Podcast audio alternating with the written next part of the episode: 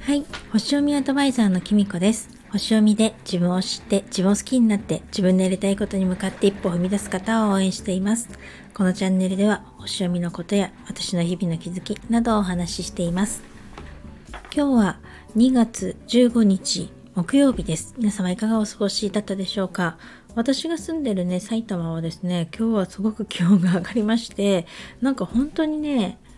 桜が咲くとまではいかないかもしれないけど本当にね2月とはとてもね昨日がバレンタインデーだったというような気温ではなかったです。でなんか今仕事から帰ってきたんですけどもしかしたら収録にね音が入っちゃってるかもしれないけど結構風が強くてですねこれ春一番なんですかね。なんかちょっとわかんないですけどそれがね冷たい風じゃなくて南風なのかな多分。そういうような風でこれきっとね花粉症の人は辛いんじゃないかなって思います。私もね一応自分では花粉症じゃないと思ってるんですけど毎年ねあのやっぱり春になると肌とかも荒れるのでやっぱりね花粉にはね反応してるんじゃないかと思います。先日ね体調を崩しちゃった時もですねやっぱりね花粉とあとねあの今多いと思うんですけど寒暖差疲労っていうのでねやっぱりちょっと体調を崩したんだなって思いました。なんかニュースとか見たり他の友達の話とか聞いてみるとやっぱりねみんな3連休に具合悪かった人結構多くて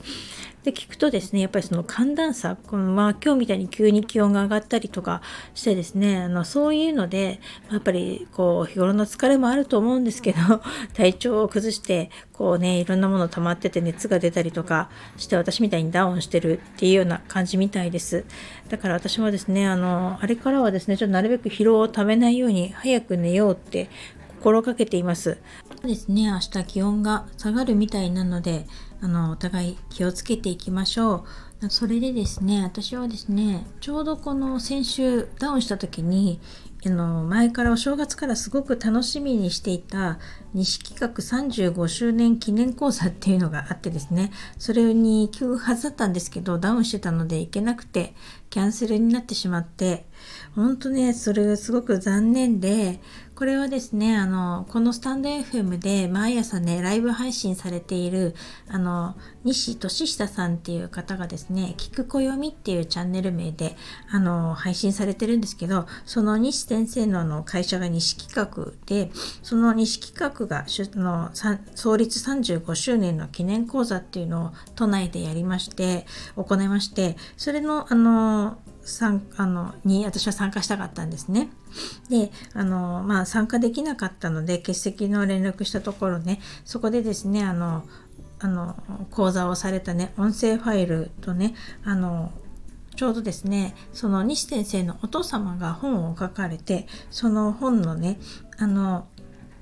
あのもう一緒に送ってきてくださったんですよなのでねちょっとそれがですねみんなの満足で豊かな暮らしっていう仕事を成功させる20の常識っていうあのタイトルでなんかもうすごく中身気になるなと思って あのこれからね読みたいなと思っています。なんか私、まあ、星読みもやってるんですけど、最近ですね、暦とか旧星とか、すごく気になっていて、やっぱり、あの、その、いつも配信聞かせていただいているんですけど、何て言うのかな、私も自分でそうなんですけど、なんか、絶対こうではなければなないみたいな、暦の通りにしなければいけないとか、方位の通りにしなければいけないとか、あの、私もだったら星の通りにしなければいけないとか、そういうことをですね、なんかこう、強いていないっていうか、あの、どうしても行きたくのその教法医の方に行きたかったら気をつけていくとか行きあの行く時の注意点とかその代わりにしなきゃいけないこととかそういうこととかお話ししてくださったりとかですね。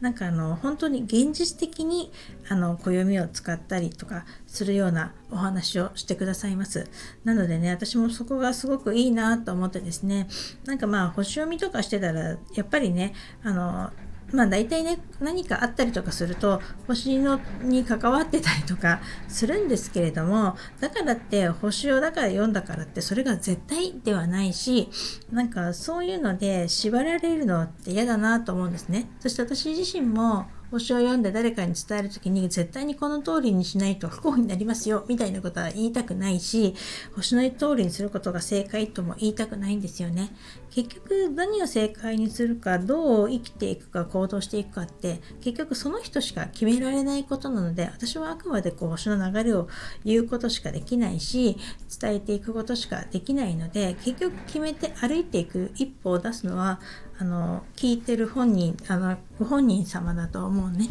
なのでなんかそういうなんか自分の考え方とこの聞く暦の西先生のお話ってすごく合致するっていうか共感できるっていうかまあなんかちょっとね僭越ながらな感じなんですけどなんか感じで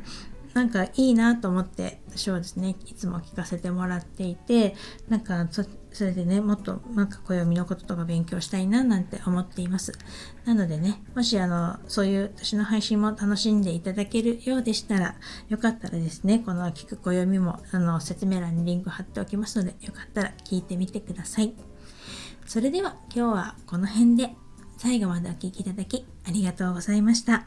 またお会いしましょう。きみこでした。